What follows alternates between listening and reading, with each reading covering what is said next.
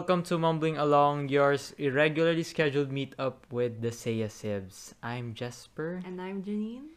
and today we are going to talk about a little um experiment that we have been doing. You have been doing. Ako yung nag ah, ako yung nag nag bring up ng idea. Ah, tapos sinuggest ko sa 'di ba? Mm. So, ito ay naganap nung Halloween. Actually, hindi. Nung- It started, Okay. um, ano, wait lang. Tingnan natin. Yeah. A Pero- few months ago. Yeah, pero basically, um, ato, may, may naisip na akong official name pala dito. May Eh, naisip na ako. Kasi sige. di ba sinasabi ko sa'yo, gusto ko mag-isip ng official name. Ah, so, yung, yung tawag ko dito ay The Horror Appreciation Month. Or The Mm. HAM. Okay. The HAM. Wala nang tututol. okay. So, yung, yung point neto is, gusto ko na ma-appreciate ni Achi ang horror movies. Kasi, she is deathly afraid of anything horror related, especially when it comes to films. Pero sabi ko sa kanya, she's missing out a lot. Kaya gusto ko na manood siya kasama ko. Um, and and the goal was after the whole experiment, which is basically as we were going to watch or we already finished this by the way. We watched a series of horror films and the goal at the end was that yun nga, ma-appreciate niya horror films, tapos manood na rin siya mag-isa. Um, so yun, yun ang papag-usapan natin ngayon. Pero first of all, once again, dito tayo muna sa drink segment natin. So, sa, in my coaster, meron akong honey lemon, sweet honey and fresh lemon tasty. Bin- binabasa ko lang talaga yung label dito sa can. Pero alam ko, bigay lang to ni dad. Di ko alam kung sa kanino galing. Pero mukha siyang, alam mo yung mga Korean. Oh, Korean nga pala. Made in Korea. Pero ano, masarap siya. So, bigyan ko kayo ng can opening ASMR ng saglit. Medyo hindi satisfying yung sound, no? Baka ma-shock ako gulat. Parang, oo nga. Pero masarap to. Ano yung sa'yo? Coffee. Iced coffee. Walang special. Something special. Boring. Anyway. Okay, so, siguro bago tayo mag uh, dive deep into the experience sa ating ham, balikan natin yung yung ano natin, parang origin story kung paano tayo na ano yung individual experiences natin On horror movies. uh, pagdating sa horror. Okay. So, pwede bang ano ako muna mag-start? Sige. Feel Okay. free. Ang ikli naman sa akin. Oo nga, goodness eh.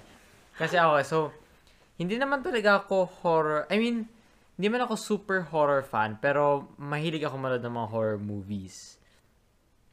Pero nag, ano talaga yan, yung, naalala ko, yung pinaka, one of the earliest horror movies na napanood ko, yung Texas Chainsaw Massacre, like ko na ganun sa'yo. Mm. Yung Texas Chainsaw Massacre na remake, hindi yung original. Pero yung, hindi yung remake na pinaka-recent, yung ngayon lang, Wala the past akong idea years. actually kung ilang remakes na or...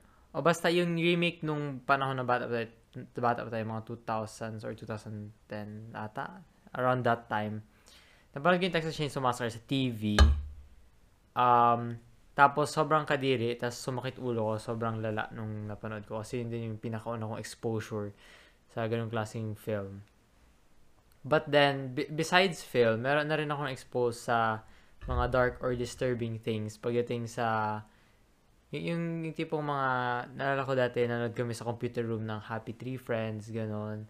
Or, Mm, or okay. mga, mga creepy videos lang, like mga Ah, kasali pa ba yun ghosts sa ano? in found footage ng mga ghosts. Top paranormal? 10, ganon. Or mga trailer ng mga horror films, naalala ko, sikat pa nun yung Shutter, yung, yung Thai na film na Shutter. Pero, Yung- Nginig. sa Nginig? ABS dati. Ah. yung tinatakbuhan natin pag, di ba, pag commercial Oo. na ng nginig. pag lumalabas yung commercial Oo. ng Minig, yung may kamay Actually, sa horror pa yung ano, yung, ano, yung, yung every week, yung nag-iiba-iba din sa ABS noon. Yung ano, Mars Ravelos. May iba doon na parang Yung- medyo horror eh. Ah, oo, Oo, naalala ko yun. Hindi ko, na- Yung may mga powers, superpowers ba yun? Tapos may mga kinakalaban sila mga engkanto. Pedro Penduko ata yun. Sa Pedro Penducos. Ano Ang- pinapag-usapan mo? Yung every week, nag-iiba. Parang Mars Ravelos Comics. Ah, parang okay. Parang Ah, ah, ah, ko. ah. Oo. May iba din Parang na every horror din eh. Oo. Nanonood ba tayo nun? Ah, oo. Na yung mga iba, ilan akong naalala dun na mga Okay, okay. So, yun din. Mga ano pa lang yun? Mga dipping our feet Pero in Sobrang the bata water. pa nun eh.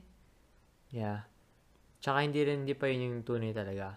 Pero ito nga, yung turning point ko talaga, ay yung napanood ko yung Conjuring sa sinehan. So, kailan yung Conjuring release? Naalala mo pa ba? Hindi ko alam. Pwede natin i-search. Sige, search mo nga. Naalala ko kasi, okay, turning point yon kasi first time ko manood ng horror film sa sinehan. 2013. O, 2013 na pala. Yung 2, 2016. 8 years ago. Grabe tagal na. Pero ayun, kas naalala ko kasama ko mga friends ko noon. Tapos, nanood kami sa Legazpi sa sa Bichara ata. Parang oo, sa Bichara ata. Tapos, sobrang, sobrang natakot talaga ako nung time na yun. Tapos, ang dami kasi jump scare ng Conjuring, di ba? Tsaka, ano Hindi pa siya, alam. paranormal, super Ah. slash supernatural, ghost, ghost film. So, yung tipong, ano talaga, napapatalon talaga ako sa seat ko sa mga jump scare. Tapos, I think, ano, nakakatawa kasi katabi ko nun si John mm. sa sa movie. Tapos, ako, ayoko makita yung visuals on screen, like kapag may jump scare na. Oo. Pero siya, ayaw niya marinig yung jump scare. So, siya yung nanood ng, siya yung eyes, ako yung ears. Tapos, every after a 10 scene, mag, magtitingin kami sa, sa, sa isa't isa. Tapos, Ano kukwentahin niyo? Kakuntayin namin sa isa't, ah, okay, ganito yung nangyari. Ah, ito kasi nakita ko. Ganon. So, tag team kami. Wait lang, ano yung sa'yo? Ayaw mo makita? Ayaw, ma- Ayaw ko makita. So, nang ginagawa ko, like, parang minsan, may may ininom kasi yung bottle water yun, tapos tinatakip ko dun sa screen, gumagano'n ako. Or, or like, ini-squint ko yung mata ko, ganun. Para hindi ko Eh, makita pero yung bakit screen. sabi mo sa akin ngayon, dapat, ay mas important na wag na lang marinig. Yun na-realize ko later on, na yung, I feel like, for every jump scare, mga eight- 80% of the jump comes from the sound cue eh. Hindi naman talaga yung visual cue. Okay. That makes sense. Kasi di naman talaga nakakatakot minsan tingnan yung ghost or yung monster. Pero ayun, nung as in, nung after, naalala ko pa nga yung after matapos ng movie, like, grabe yung relief ko. Na parang, ay salamat natapos na to. Tapos medyo shaky pa nga ako nun eh. Like, hindi naman siguro yung literal na shake, pero yung shaky yung feeling ko. Like, ibang, parang ibang klase yung experience na pagdaanan ko dun. Parang nung lumabas ako sa sinehan, I felt like a new person. Oo, okay. Ganon, oo. Parang meron kaming shared trauma. Lahat ng magkakasama kami doon. Parang, parang lahat ibang, ano, parang grabe yung, ano, yun nga, shared suffering. Dun For loob two ng- hours. For two hours, yung mga tao doon sa loob ng sinyahan. Tsaka grabe pa yung mga sigaw ng mga tao doon, ha. Oh. As in, yung max, yung wala talagang no holds bar na mga tili. Mm. Yung mga tao doon. Yun Anyway. na, yun, yun hindi ko magets. Like, Ano hindi mo magets? yun na, bakit gusto nyong mag-go through yung... Ayun nga, yun nga. Ayun, ayun, Ito, okay, once okay. again, papag-usapan natin to. At, kasi ito rin yung one of the first things na lagi ulit-ulit na sinasabi sa akin ni Achi. Pero okay. Anyway, after that, after the movie, nung pag-uwi ko sa bahay, na doon pa rin yung memories talaga. Tumatak sa Oo. isip ko. Tapos di ka na nung makatulog. scenes. Nung first night, paputol-putol yung tulog ko noon. Naalala ko yun. Nagigising ako ng mga mga every 2 or 3 hours, ganun. Tapos, ang, ang nakakatakot pa, kasi doon sa Conjuring sa film, okay, kahit ako sa'yo. Sa Conjuring sa film, Ay, paano ba yan? Akala ko ba like succeed na tayo sa project, sa experiment natin. Dapat kayanin mo na to. Pero ayoko ng mga supernatural pa din. Kakwentuhin ko lang naman. Kahit na... Sayang no. Ito na nga yung, ito na nga yung show. Wait, ano Dapat ba ba- ano proud ba na nga ano ako sa kwent- nag, ano nag, nag, na, Ano mo? natin. ano ba kukwentahin mo muna? Yung isang parang mechanic doon sa Conjuring. May parang isang event doon. Ayoko at. Na, na parang principal. May doll. Hindi nga, it, it's about time. It's related to time. Ah, sige, sige. Sige, ah, Mm. pwede. So, yung sa Conjuring kasi, nagaganap yung huntings doon every, uh, I think, 3 a.m. ata or basta around madaling araw, mga ganong oras, 3 a.m. So, imagine mo yung experience na kapag, or na, ako ng first night, nagigising ako sa oras na yon Tapos sabi ko, maalala ko yung time and oh shit. Pero gano'n naman, ta- I mean, matagal ko na yun alam. Sabi daw, kaya Ah, pag na yun nagising eh. ako ng, actually lately, nagising din ako ng yung madaling araw. Tapos, yun, hindi ko titiyan yung time. Pero minsan, titiyan ko na. Tapos sabi ko, ano, tingin kayo? Ay, matapang na. Matapang na. Joke lang. Pero okay lang. Wala namang, ano, ibang eerie feeling. Mali magaling. Ibig sabihin, nag-succeed na talaga tayo. Hindi naman yun, Yun yung- dahil yun yung dito. parang Matagal key na din. metrics Hindi naman yun dahil dito. Matagal na din dahil? yun ganun. Okay. Pero, atas may isa pang part din na nagkakapasa yung isang character like randomly sa Conjuring. Mm-mm. Tapos si John din ata parang bigla na lang nagkakapasa sa katawan. Totoo ba yan? Nakakatawa. Oo. As yung joke namin, ala, kino-conjuring. Pero anyway, yung turning point ko, like, um, after that movie, siguro doon ako nahilig sa horror. Pero at the same time, ever since then, hindi na ako, parang it's an ironic din na ano, paradox, na ever since then, hindi na rin ako naka-experience na ganun kal- kalaking takot. Sabi mo hereditary. We'll get to that. Pero ibang klase pa rin kasi yung, yung level of fear. Pero yun nga, di na ako na-experience na ganung klaseng fear uh, in watching horror movies. So, gusto mo ulit Ah. maulit yung, ano, Maybe, feeling. oh, siguro, maybe someday. Pero, um, yeah, after that, nahilig na ako sa horror movies. Like, naalala ko kami nila dyan, pag nag-sleep over sa bahay nila, pag wala kami magawa, nood ng horror movies sa gabi. Kami nila Michael, nila Vince, nila Kyle noon. Mm. Tapos, eh, yung bahay pa naman nila dyan, sobrang dilim, baga. Tapos, ang daming ko hallway. Yung sa hotel nila. Oh, nakapunta. Sa hotel nila. Ah, oo, oo. Oo, yun. Like, Mm. imagine mo, maglalakad-lakad ka dun sa mga Hotel? hallways. Yung bahay nila, dun sa, yung hot, yung hotel, taas. wala ito yung building ng hotel. Yung bahay nila, dun sa loob pa. Ah, Pero connected, connected. Di Imagine mo na lang na connected yung bahay sa sa hotel. sige. Basta, bago, kung gusto mo pumunta sa bahay nila dyan, Dadaan ka sa-. Sinasabi ko lang sa'yo, papasok ka, dadaan ka sa hotel, sa hallways na madidilim. Ah. So, dyan, pwede pakidagdagan yung mga ilaw nyo sa, ano, sa hotel. No? Para hindi na masyado nakakatakot. Pero maganda na rin ngayon kasi maliwanag na ang kanilang hotel. Mm, so, hindi na yan sa ano, di ba? Sa kasayahan niya. Hindi na yun. Oh my God, mali. okay, pero oo, napuntahan ko yung hotel. Yung sa baba, may salon. Oo. Ay, hindi na salon ngayon. Iba na. Okay, sige. Ngayon ko lang nalaman na dun pala katira din si John. Akala ko parang separate. Hindi ko lang rin, hindi ko lang sinasabi yung specific name kasi ayaw naman natin i- Ah, baka ma- i-drop yung location. Oo ano. nga. Kasi blur out din natin yung address nila doon sa isang last Ah, sige, episode, sige. diba? Anyway. Um, yeah. Ano pa bang kaganap? Yeah, so, nanonood pa rin ako ng horror movies ngayon. Sa, yung ibang horror movies na more recent, pinanood ko mag-isa sa sinihan. Like, ayun nga, Hereditary. Mag-isa, di ba is- kasama mo lang si Mami? Hindi, mag-isa na ako. Mag-isa na ako. Hindi ko man kayang iyain si mami sa ganun. Hereditary. Mag-isa na ako nanood nung Sa Hereditary. sinehan? Hmm, pati yung Us. Bakit mag-isa? Wala kang... Ah, si Mami Yung- nag-shopping, gano'n. Oo, okay. Hereditary tsaka Us. Pinanood ko yun mag-isa. Ay, yung us. Mm, Oo. medyo kaya. So yun, parang nakakayanan ko na ngayon. Tapos actually, mas enjoyable pa nga experience panoorin mag-isa yung mga ganong klaseng movies. So, nandun ako sa level na yun. Tapos, so, yun yung, yun talaga yung goal natin dito sa ating project. Isang opportunity na to para magpaka-mad scientist ako. Tapos ikaw yung sa test subject, di ba? Pero Yun yung- mga premises ng mga horror movie. So, pwede rin akong horror movie villain. Okay din naman. Pero yung goal ko is, ay nga, dapat makalampas ka dun sa birthing pains of watching horror movies. Which we'll get into more later. Pero for now, ikaw naman, ano yung, ano mo, saan ka nagsimula when it comes to horror genre? Ano yung relationship mo with horror from your early days? Movies. Um, kahit hindi movie, kasi ako nga, sabi ko sa'yo, like, May binanggit ka nga even hindi before movie. movies, yun nga, creepypastas and I mean, YouTube- Happy Tree YouTube Friends, may videos. oo, na, na, na pinanood, napanood din namin yun kasi, o kasi Samantha ata, tapos Isabel nun. Tapos sila Ron.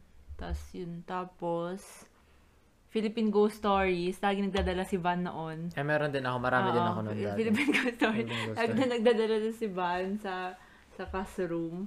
Tapos, ano pa ba?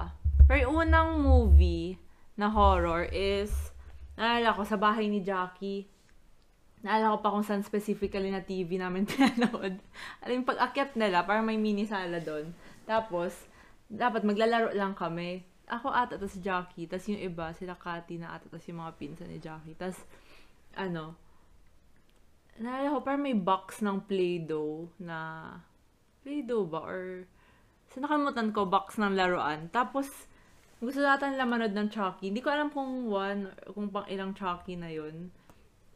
Basta Chucky. Tapos, ayun, sobrang natakot ako. Tapos, imbes manood, pero nahihiya ako by that time na magsabing, Jackie, ayoko na manood, di na ako manonood. Kasi parang bata pa. Tapos, yung ginagawa ko lang anong din. grade to or year? year- Elementary siguro. Ah. Oo. Tapos ano, siguro, naalala ko kasi, yung time na yun, yun yung may laruan si Jackie. May malaki siyang board game na lagi niya dinadala sa school na pinagkakaguluhan namin. Kasi ang ganda ng board game, Princess and the Pauper. Oo. Tapos na pumunta ako sa bahay nila, akala ko maglalaro lang kami nun. Tapos, Scam. tapos nag, akala ko maglalaro lang kami nun. Tapos yung pala, yun yung una, yung nanood na kami ng Chuck. Na-imagine ko yung, ano, siguro, yung shock mo nun. Parang tuwang-tuwa ka papasok. Laro tayo Pistol Power. As yung sabi mo. Or Chucky. Oh, Tapos shit. naalala ko, yung, yung box. Ah. Basta may box na lang. Tapos nakaganto na lang ako noon the whole time. Doon sa sofa nila Jackie. Kasi nga nahihiya ako magsabi na ayoko manood, ganyan. Tapos, pero, medyo blurry. Wala, wala masyadong maalalang scenes or something. Basta Chucky yung naalala ko. Oo. Tapos, I'm, yung turning point ko is yung sa bahay natin, nanood tayo nila, ay wala ka ata nun. Parang nandun ka sa bahay, pero hindi ka ata kasali. Basta, Oo. nandun sa bahay sila Isabel, sa Broderick ata. Di ko sure kung, tapos sa Ron, And tapos, this was after taekwondo practice. Oo, tapos, an- ano nga nangyari? Ayun, tapos nanood kami ng Unborn. Tapos Oo. yun, high school na yun. High school na Ah. Unborn. Tapos may specific scene doon. Yung un- sa Unborn, yung parang ghost is yung unborn baby. If I'm correct. Ayun nga, kasi yung title ng unborn. Pero parang Ay, di siya syempre. so ano yung nagpapakita, Devil? Mas nakalimutan ko na. Tapos ang pangalan nun, Jumbie. Jambi.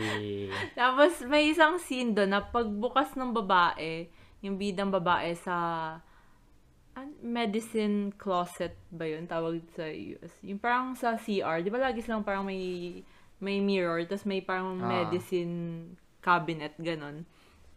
Lumabas bigla, parang jump scare, lumabas yung mukha ni Jumbie. Tapos, after ng movie na yon usually kasi kumakain kami sa bahay nila Angkong tas ni Ama. Tas parang may onting walk. So, maikli lang naman na walk from our house papunta sa kanila. Tapos naalala ko, nung pauwi na, after natin mag-dinner, pabalik na, parang lagi na ako tumitingin sa likod ko. Tapos ah, feeling ko, feeling ko doon, may, may, Nandiyan na si ano, na Jumbie. si Jumbie. Tapos, pinagalitan ako ni mami. Sabi niya, eh kung ayaw ko, hindi ko naman pala da- daw kaya manood, di sana, hindi na lang daw ako manood. Next time daw, wag na daw ako manood ng mga horror kasi di ko naman daw kaya. Ay, Tapos- look at us now. Tapos, uh, tapos after nun, after nung dinner na yon ah, siguro mga ilang weeks, hindi ako makatingin sa mirror. Alam mo yung mag-ayos na for school, pero natakot ako tumingin sa mirror kasi magpapakita si Jumbie. Or yung sa CR kasi natin dun sa tabako, baga. May mirror dun sa... may malaking may mirror malaking mirror doon. dun sa ano, o yung sa CR. Sa wall. Oo, tapos, so, hindi ko din, ano, nung naalala ko, may, siguro one or two times na, sabi ko kay mami, kung pwede magbantay siya sa labas ng Oo CR. nga, naalala ko rin yun eh. Doon na nagalit si mami. Ay, hindi ko naalala ang nag siya doon. Pero sabi ko, kung pwede siya magbantay sa labas ng CR, kasi sobrang takot. Tapos di ko tin- titiyan yung mirror na yun. So, yun, dun yung turning point na hindi na nanonood ng horror movie. Tapos, pero after nun, may mga, syempre, pag yung mga ah, mga batchmates, naalala ko kasi may isang time na yung buong, grade 6 yun eh, yung buong batch namin parang kailangan mag-picture for grad or something. nasa bahay kami ni Isabel. Tapos, nanood ulit kami doon ng Chucky. Pero yung Child's Play na ata yun eh. Basta, oh yun. Nanood kami ulit ng Hmm. Parang nandun Chucky. din Pero, bakit ka nandun na graduation picture? Joke lang, naman pala. Tapos, But may memory ako na nanood tayo ng Chucky na Child's Play. yun ba yung, na, sa Na- Isabel? Or baka kasama ko sila dyan yun. Hindi ko alam. Pero Huwag may ka memory ako masyadong, na ano, nag, nag, sumasali sa, ano, batch namin, nasa ibang batch ka. Anyway, tas may, lahat kami, buong batch nandun, tapos, hindi ako masyadong nanonood nun.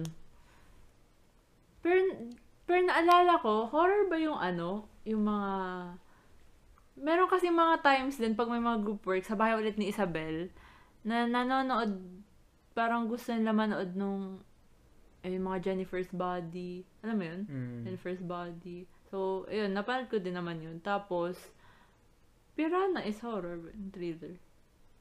I wouldn't, I guess pwede na rin horror, oo. Oh, oh well, bahala na. Basta yung mga ganun. So, nanonood din ng mga ganun. Tapos, ako, hindi na masyado nanonood. Tapos, ayun, pag nanonood sa sinehan sila, na, nanonood ata sila sa sinehan, yung group of friends ng mama. Alam mo yun? Uh, I've heard of it, yeah. Ayun. Tapos, hindi na ako sumali. I, I mean, sabi ko, hindi na ako manonood. So, doon ka na natuto mag-stand your ground. Oo, pero actually, may magandang excuse din ng araw na yun kasi may a-attendan akong debut. Pero if ever wala akong a-attendan na, Na event debut. doon, Oh. hindi din ako sasama. So, ano Kaya, gagawin mo? Mag-antay na lang sa labas. They will feel bad. Bakit naman? Masaya naman sila sa loob ah. Masaya ka rin sa labas mo Oo. sa doon. Kaysa naman mag-suffer or sayangin yung ticket tapos nakaganto ka lang the whole, ano, the whole time. diba? At least, ano, chill ka lang sa labas. Ayan lang naman yung ano ko. So, unborn. Unborn talaga ang... Nakakatawa kasi yung turning point mo, hindi ka na nanonood ng horror movie. Pero yung sa akin, baliktad. Dahil doon, na- naganahan pa ako manood ng horror. So, yun talaga yung, yun yung, yun yung crux of our issue na ka- tinatakal ko sa, sa ating project nung October and even before October. So, para to the benefit of our listeners, basically, ang ginawa namin, or like yung pinopose ko sa kanya na idea, para masanay siya manood ng horror movies, maggagawa ako ng list ng line-up ng horror movies na papanoorin niya na papanoorin namin once a week isang category. Yun yung, I think, yung una. Ah, pero, yung, yung genre, iba-iba rin. Iba-iba yung, yung by category, I mean, yun nga, yung genre of movie. Tapos, slowly, pa, lalala, palala ng palala yung horror movies per week.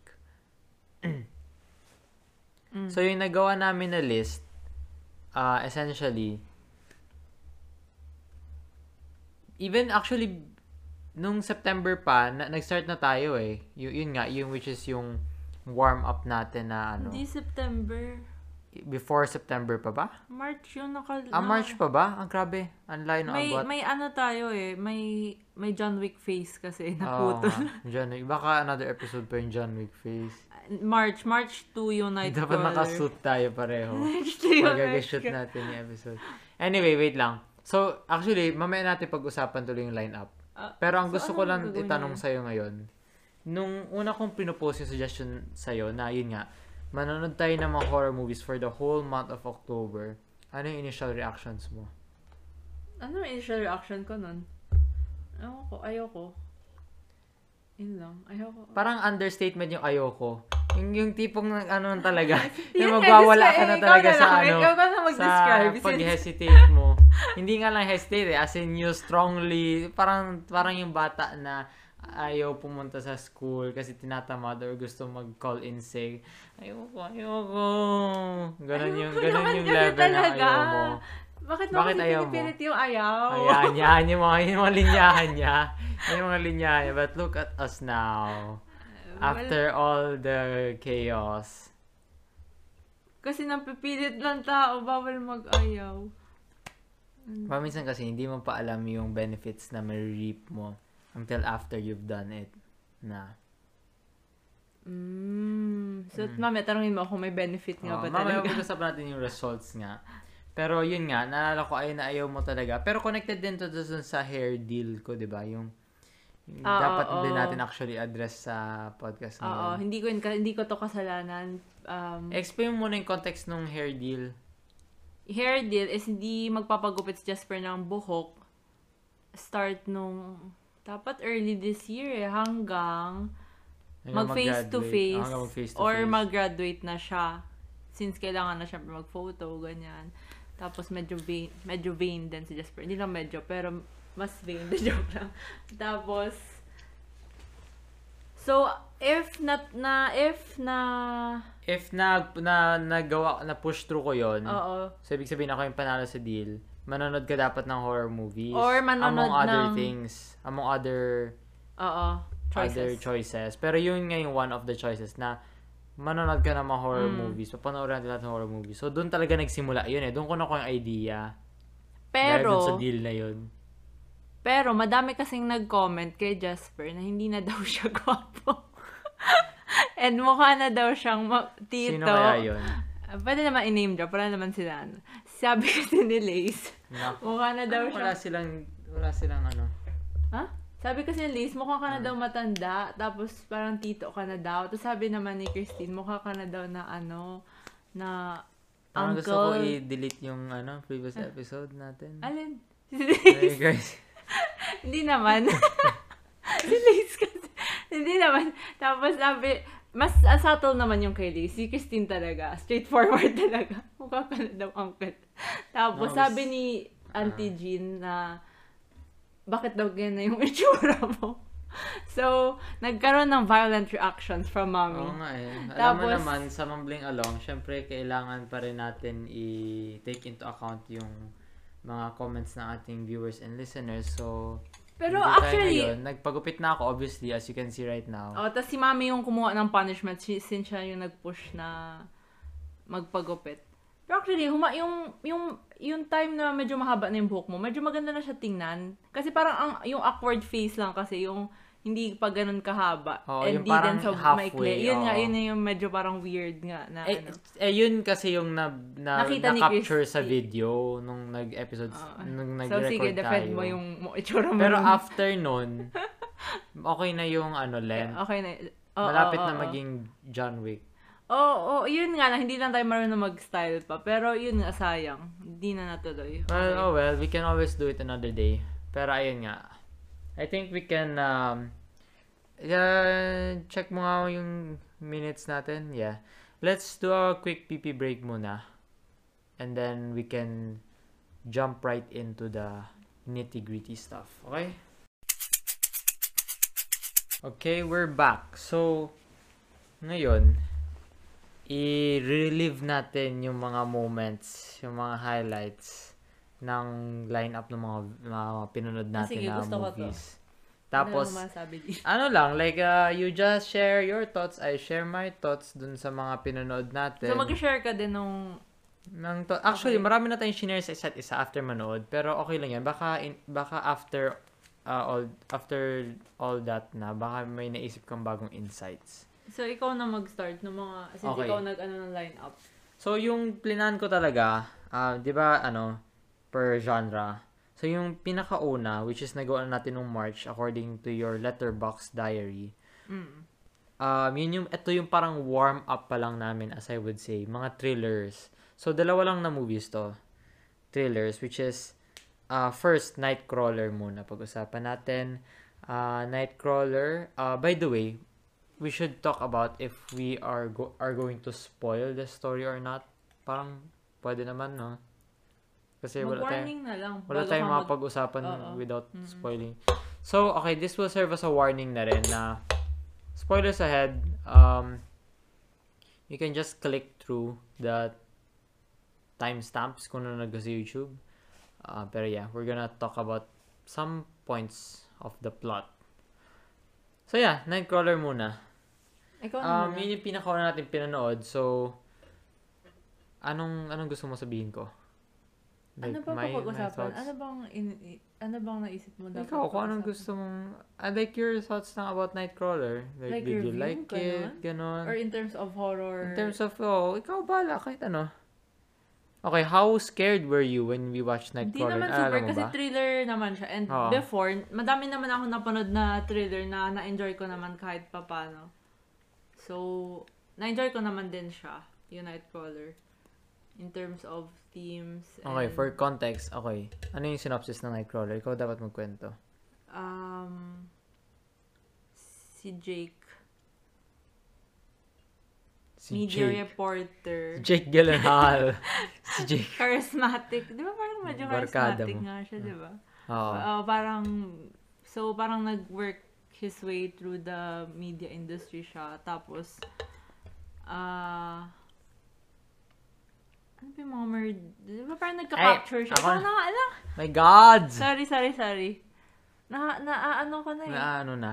Pero alam ko, na nagka-capture, na oo. mo? Nag, pero medyo tinatamper niya din yung, Okay, ano, yung eh, story scene is eh. about, yung bida si Jake Gyllenhaal, um, wala siyang trabaho basically. Naghanap siya ng, marami siyang odd jobs, pero eventually, na-lure in siya dun sa um, media industry, which is a specific job, which is yung, nakalimutan ko yung term na ginagamit doon. Pero basically, ah paggabi, kaya nga yung movie Nightcrawler, paggabi, naghahanap lang sila ng mga crime scene and nag kumuha sila ng video footage to uh, provide to big media companies. Mm. So, yun yung trabaho niya. Parang, kumbaga, parang freelance. 'Di ba Mm. Pwede, parang freelance na, Parang ano, na cameraman. oo. parang, oo. Nagbibigay Kumukuha- lang nag- ng footage. Taga-supply ng Oo. footage sa mga media companies. Usually, when it comes to crimes, ganun, mga local crimes Mm. na nasa-sens- na-sensationalize. So, yung point kasi ng movie is about Media. parang there's a lot of things we can talk about it. Parang one of the things is is siguro on a personal level dun sa character ni Jake Gyllenhaal is gaano ka gaano ka determined ka to succeed this uh even if you're gonna do like really bad things like really messed up things 'di ba kasi yun yung ginagawa niya basically Mm. pero once again, kasi sociopathic nga yung character, Character ni Jake niya. Gyllenhaal. So, that's one. And also, Ay, It's also oo about- it's also about how- ending. yun nga, it's also about how Okay. media sensationalizes crime. tas parang Ah. as, as people, as viewers of media, news, and the like, we tolerate it and we don't really consider kung paano nasosource yun, di ba? Or parang we, we're part of the problem. We're part of the problem Kasi of sensationalizing na, topics hala, like pati, that. Pati nanonood ako ng ano. Mga Ganon. Kasi nanonood din, kasi gusto din natin yung, yung ano, yung content na yun. gusto natin basically. yung gusto natin yung gory and violent stuff. Pero yun nga, hindi natin kinoconsider yung process kung paano nakukuha yun. Pero yun, pero to give you an idea, si Jake Gyllenhaal kasi, he manipulates the crime scene sometimes, he moves the bodies, gano'n. Para mas gumanda lang yung footage Mas gumanda or, yung shot ng composition, Oo. makatell siya ng story Or, through the oo. video. Very, ano, unethical Mm. unethical decisions. To the point na at the very end of the film, okay, big Huwag na lang spoiler. natin i-ano. May, may ginawa siyang mas masama pa. Para lang, all for that big money shot. Ah, ayun. So, I think nung na, kasi nung, napa, nung na, pinanood natin Nightcrawler, second viewing ko na yun eh. Pero naalala ko nung first viewing ko, yun nga, di na ako masya, masyado rin natakot. Except dun sa pinaka-last na, I think. Yung bahay na binisit niya na napakadilim. Tapos, ayun nga, Hindi ba yung mansion yun? Oh, yung mansion. Basta yun yung medyo suspenseful. Ah, yun siguro pwede describe natin sa Oo, Nightcrawler. Very suspenseful. Your your typical thriller Mm. movie, 'di ba? Pero yun na, maganda. maganda So bigyan mo ng rating sa ano, Hindi ko in terms of scare, in dito. terms of scare. Scare? How terrifying was it? Uh, scare. 2.5 o 3? 2.5 or 3? Ano kaya? Mas okay. Out of 5 ba to? Hindi kasi Or out of 10? out of 5. Mm. Hindi kasi iniisip ko, may ibang movies na mas ano yung tension. Okay. Kahit action lang, kunwari. Hindi thriller ah. Ay, oh, may, may pagka-thriller. Iniisip ko kasi yung The Raid, kunwari. Uh-uh. So, si- sige, 2.5 na lang. 2.5. Ikaw, ano sa'yo? Sa, bakit ako? Ikaw na lang yung... Ah, sige. napanood ko na kasi to eh. So, next. Ikaw na next. Ano next sa lineup mo? So yung next na yung next na movie, still in the thriller phase pa rin to. Seven. Which is on Netflix. Ay, hindi. Wala na pala sa Netflix. Never mind. By the time you're watching this, wala na sa Netflix. Um, so yeah, Seven is um another one, another crime movie. Crime. Pero this time, it's about uh, two investigators who are hunting down a serial killer na yung paraan ng pagpapatay niya ay may references sa Seven Deadly Sins. Mm. Si Brad, si, yung bida, si Brad Pitt and si Morgan Freeman. Inaalala ko yung ano, yung mga nangyari. Ayun. Pero, so, yung Seven, iconic yung ending scene. ah. Napaka-iconic. Yun din yung pinaka-memorable ko. Kakantayin ba natin yung ending scene? na. Kawawa Sige. naman sila. wag na, wag na raw. Pero, needless to say, maraming gore Oo. and mal- violence sa Seven. Ayoko. Yung mga crime scene, like, merong, merong, like yung pinaka, one of the first one is yung gluttony. Ah, ah, ano yung pinakaayaw mo na lang dun? Pinaka-pangit dun, pinaka-disturbing dun. Ayoko Ah, yung last. Ayun din sabihin ko yung last. Oo. Yeah, actually, Ayoko sobrang creative dun. Kasi yung last lang, yung last actually yung hindi, na, hindi nila nakita, pinakita. Oo. Pero yun yung pinakadiri. Oh, hanating nga, panoorin nyo lang yan, you'll know what we mean. Pero, Pero, by the Creative yung pagpatay niya kasi yun nga, may reference sa Seven Deadly Sins. May kinalaman sa lust, may kinalaman sa greed, time... Mm-mm. may kinalaman sa gluttony. Ganon. Mm, Diba? mm, mm. And yung final scene, may kinalaman sa box. Ay, ah, hindi nila mag-gets, pero... Eh, eh. Pero nakakatawa, nung pinakita ko sino yung villain, hindi ko siya maseryoso. So, natatawa na lang ako. Ah, yun. Wag niyo tingnan yung cast. Okay. Huwag tingnan yung cast. Sige. Um, So, actually sa 7 natakot ako. Yung yung napanood, okay, second viewing ko na rin eh nung napanood natin mas may yung 7. tension yung 7 kaysa kay Nightcrawler. Definitely, Oo. definitely. Kasi nakatayo na ako nun eh. so, Oo. ayun. Mas nakakatakot. Ilan, ilan? Ah, 3. Matapon. 3. 3 3. or 3 point... Oh, sige, 3 na lang. Okay. Fair. Fair enough. Okay. So, after namin natapos yung thriller phase, nagkaroon ng malaking morat- Gap. moratorium. Parang, ano, break March muna. yung thriller phase, then Oo. Na-resume siya nung October na. So, September.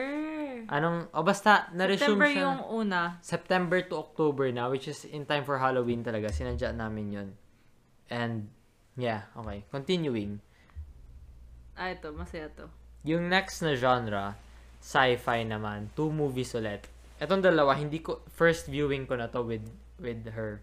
Okay, dapat nga, mas maikli pa dito yung number of horror movies to watch. Pero masyadong nagpipil si Jasper at masyadong yung pinupush na dapat Dapat nga mas madami pa eh. Dapat mo, dapat onti lang. Dapat nga, ang dami mo kaya dinagdag.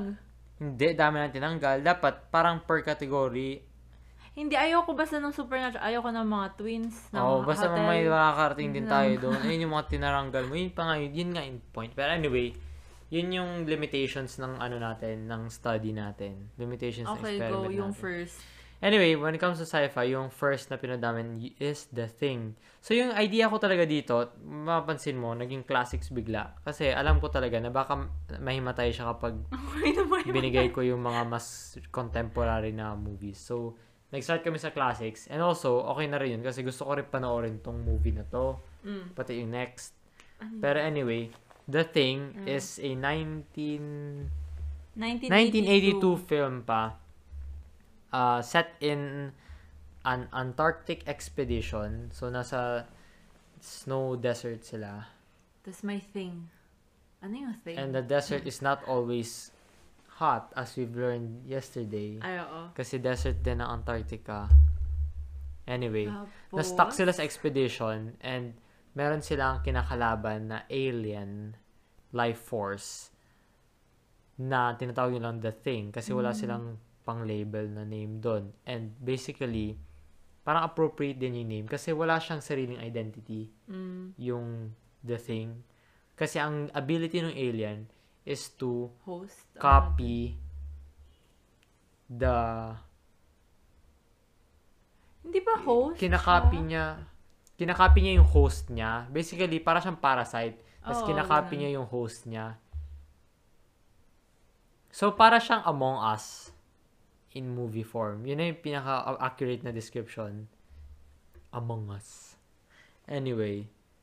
Um, so, maganda yung the thing. Maganda yung concept. Maganda yung yung yung scare niya nanggagaling din sa tension. Pero, yung tension na yun, it comes from distrust from each other, di ba? Kasi, Mm-mm. yung Kasi sa team of alam. scientists, Oo. hindi nila alam kung si- Sino yun sino na yung the thing sa kanila. Yun Oo. yung yun yung Actually, point. yun yung, yun yung maganda eh. Parang, yun nga, parang deception or... Oo, it's about deception. Sino yung mas matalino, yung alien or yung humans?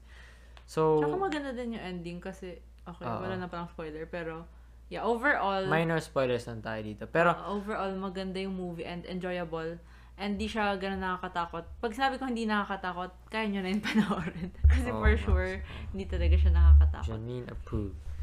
And if you remember, ko eh. pinanood natin yung with mothers. Oo. Pero Si- nag-give up na rin siya like in the first act pa lang kasi hindi niya na kinakaya yung body horror. Si Mami, ayaw niya ng kadiri. Pero okay lang siya sa supernatural. paranormal, ah, mga parang, ghost, oo. ganyan. Pero ako, kabaliktaran. Kaya ko yung medyo kadiri. Pero ayoko yung mga supernatural thingy. Yeah. Oo.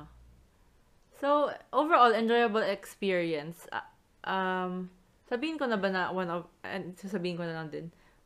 So far, siya ata, wait, the highest ba siya? Sa letterbox mo? Hindi, sa, hindi, dun sa list ng movies mo. Yun nga, sa letterbox rating mo. Oo. Siya yung highest sa, sa lahat. Oo, in fairness, nag- nagulat din ako sa, kasi nung tumagal, feel ko pag mas tumagal, mas ma-realize mo na, nakaka-enjoy naman yung movie. And, yun na, hindi naman siya ganun nakakatakot talaga. Yeah. 4.5 yung rating ko out of 5. Wow. Yes! Ayan, First, yan, ang, yan ang gusto ko. Yan yung ina, ano natin. Horror Appreciation Month. You appreciated the horror.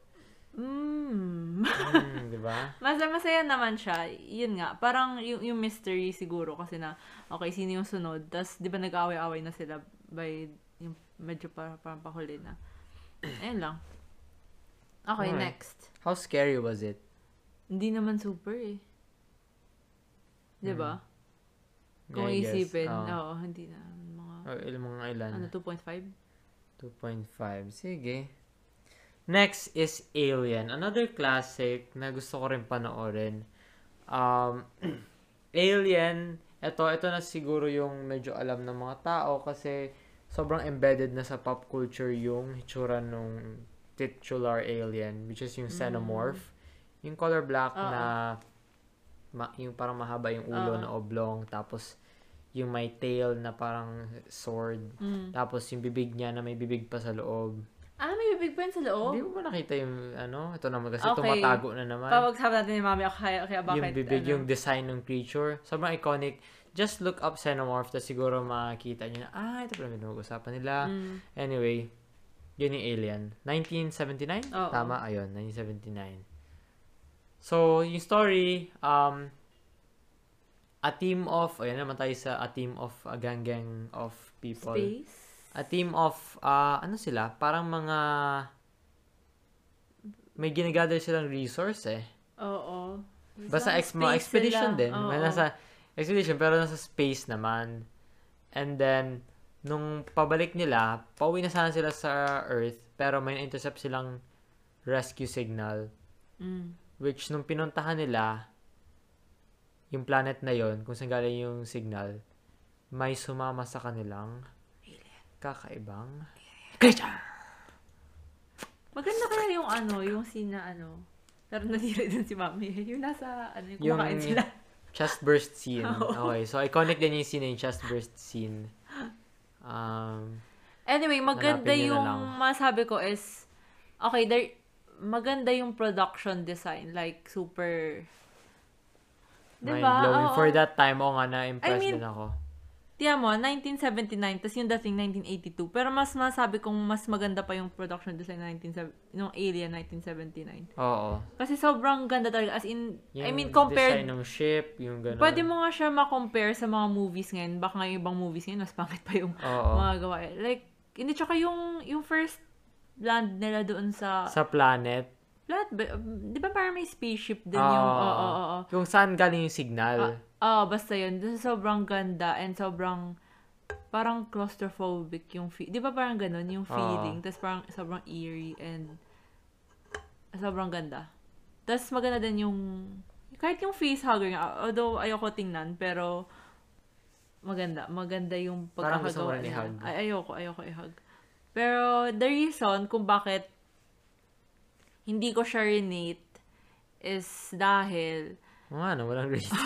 kasi, wait lang. Oo, oh, ito Kasi- naman tayo. Alam ko na kung bakit. Naalala ko na. Kasi, yung jump scare, sinerch ko na. So, sinerch ko na, habang nasa si Jasper, sinerch ko na kung ano yung papakitang nakakatakot. Tapos, binay ko na din sa YouTube para hindi na ako magulat by the time na makarating ka dun sa part na yun ng movie. Tapos, sa sobrang tension, yun nga, sobrang naka, nakaka-tense kasi talaga yung lugar. Sinerch ko na din yung plot, kung ano mangyari pa sunod-sunod kasi hindi ko na talaga kaya. Tapos, ano pa ba yun? Tapos yung, yung, ano, yung, pag nanonood kasi ako noon, sobrang liit na lang yung nakikita ko eh. So, Basically, so- you violated all the rules so- behind my back. oo, so, So, hindi you ko, were a hindi ko siya disappointment. hindi ko siya renate kasi feel ko, hindi ko siya pwede i-rate. By the way, pinapanood namin, pinanood namin itong mga movies na to dito sa kwarto ko mismo, karamihan. Tapos, nanonood kami ng Alien. Sabi mo, Nandito pwede, na siya sa higaan nanonood. Tapos, tinatakpan yung sarili ng pillows. Gumawa na siya ng pillow fort sa kama. sabi mo, pwede basahin yung jump scare. Pero hindi ko sinabing pwede basahin yung plot. Oo nga, pero hindi ko na kasi kaya. Sus, Napagod na kasi ako. Binasa na yung Tapos, plot. sabi, nung halfway ng movie, sabi ko, ayoko na, kasi mami, una, na, nakikisabay pa siya manood. Pero after nung, nung chest burst scene, nag-exit na din siya. Oo, na, nauna na exist. Once again, ayaw niya, hindi niya kaya yung gore. Yung chest burst Tapos, scene, wala na. Tapos sabi ko, ayoko na din. Tapos sabi ni mami, ano, ano sabi sa akin na, kung hindi mo kaya, wag mo na, ano, Ah, wag daw naulit. ako, wag daw ako makinig kay Jasper, Jasper. Naulit ako. na naman yung Bad mantra. influence. Tapos, tapos, eh, si Jasper naman, panoorin mo na, kasi panoorin mo na, sabayin mo na ako manood. So, Siyempre, kapag Yeah. na pag-usapan na yung deal, dapat okay. Tapusin so, ikaw na, na, lang di ba? mag-rate since wala akong rating dito. Eh, since hindi mo na kinaya, naghal kung tutusin, parang nag-give up ka na rin. Dapat 5 na yung scare rating mo dyan. Mm, sige. Okay. Baka nga dyan ka nga pinaka natakot eh. Ewan ko sa'yo. Pero ano yun? Um, that concludes sci-fi. Mm. Yung next genre, social commentary. Yun yung tawag dito. Social commentary or contemporary horror. Pero isang director lang, si Jordan Peele. Kasi, well, I mean, pwede naman maging social commentary yung ibang films dito sa lineup natin. Pero, pinaka apparent siya dito sa mga gawa ni Jordan Peele. Uh, first is Get Out. Mm. So, once, ah, once again, pinanood din namin to with si Mami, di ba? Parang hindi. Oo, Ayoko. oo, nanood din siya neto. Natuwa Oo. nga siya sa Get Out eh. Ah, okay, natawa pala siya. Ba't So- parang hindi ko siya maalala ang present? So, masyado ka na-immerse sa movie. Ah, sige. Okay, ano masabi mo sa Get Out? Maganda yung Out, themes. oh, synopsis. Ikaw naman magkwento, napagod ako. Ay, yung na, synopsis. ayoko masyado maganda. Okay. Ang synopsis, ikaw na lang. Si Daniel nyo na lang sa Kaluuya, wiki, guys. Daniel Kaluuya and his girlfriend go to girlfriend House. house, Then- meet parent, then... Then, manipulated kasi racist pala. And then, Huh? Ah, racist. Ah, yeah, yeah. di ba? Then some strange things happening. Oo. Yan na yun basically. Hypnotized. The white people are creepy. Creepy white people. Crazy white people. Crazy white people. Hmm. Pero, ah, sinong real star doon? yung best friend. Sino best friend? Ah, si TSA.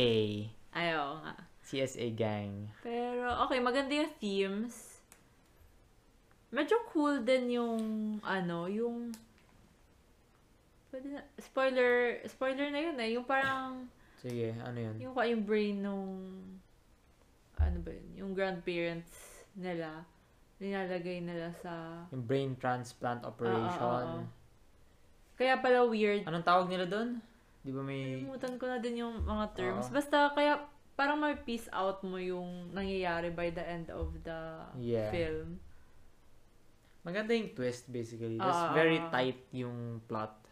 Mhm. Very concise. Tapos, anong favorite mong part dun? Yung ano?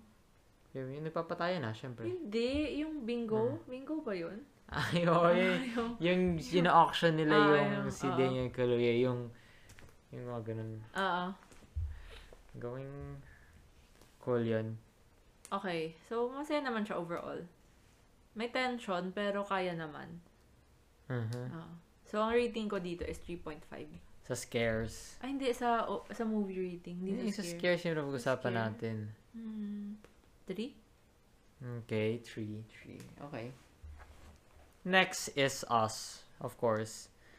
Um, so Us naman is about a family having a vacation but then a doppelganger family na kamukha sila suddenly attacking them and trying to kill them Mm. in red jumpsuits and golden scissors.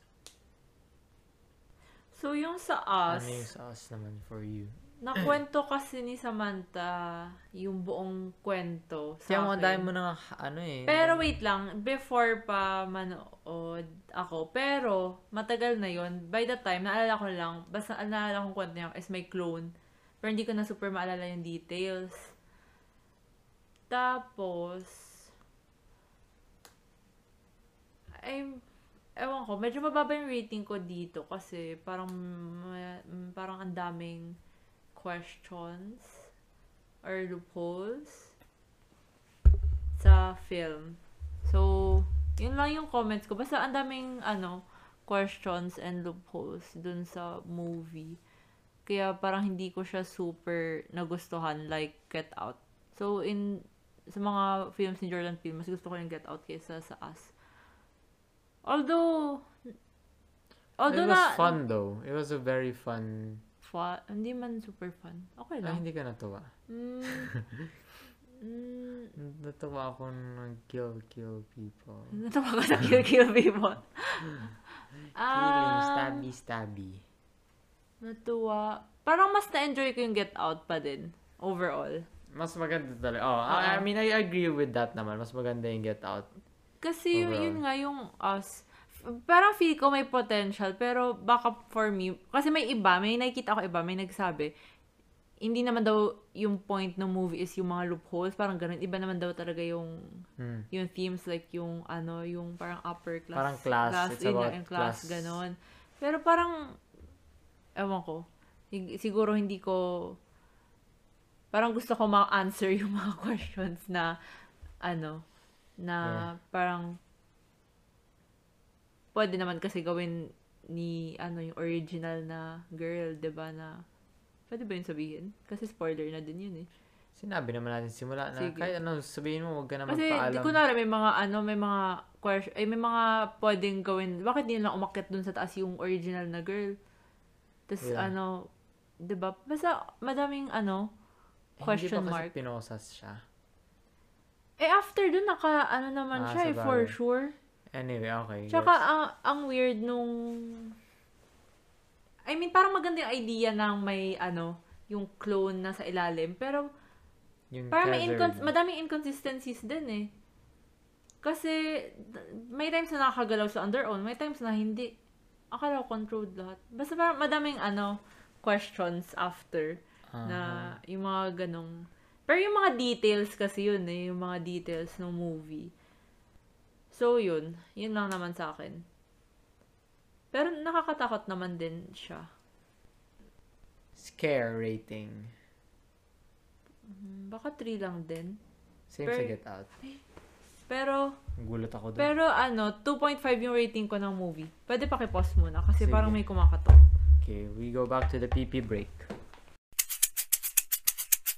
Okay, so saan tayo na ano? Us. Tapos, us. So, 2.5 yung rating ko nun sa movie, pero yung scare is 3. Okay. Pero magaling yung performances nila, I must say. Paano yung performance nila? Ni Lupita, tas ni... Paano? Ay, ayoko. Uh, Ayoko, hindi ko yun magaya. Gaya yung mo. ano. Gawin mo na for the sake of the camera. Night call. For night call. Do it for the views! I won't do it for the views. Hindi ka natuto kay Jake Gyllenhaal? Yan Paano to. ka magiging business Minded? conglomerate leader? minded. Kung gusto nyo ng RP, dito lang dapat sa bahay. okay, next. Next genre. Okay, at this point, ano na, tigi-isa na lang na movie per genre. Kasi sobrang, sobrang tigas ng ulo mo, no?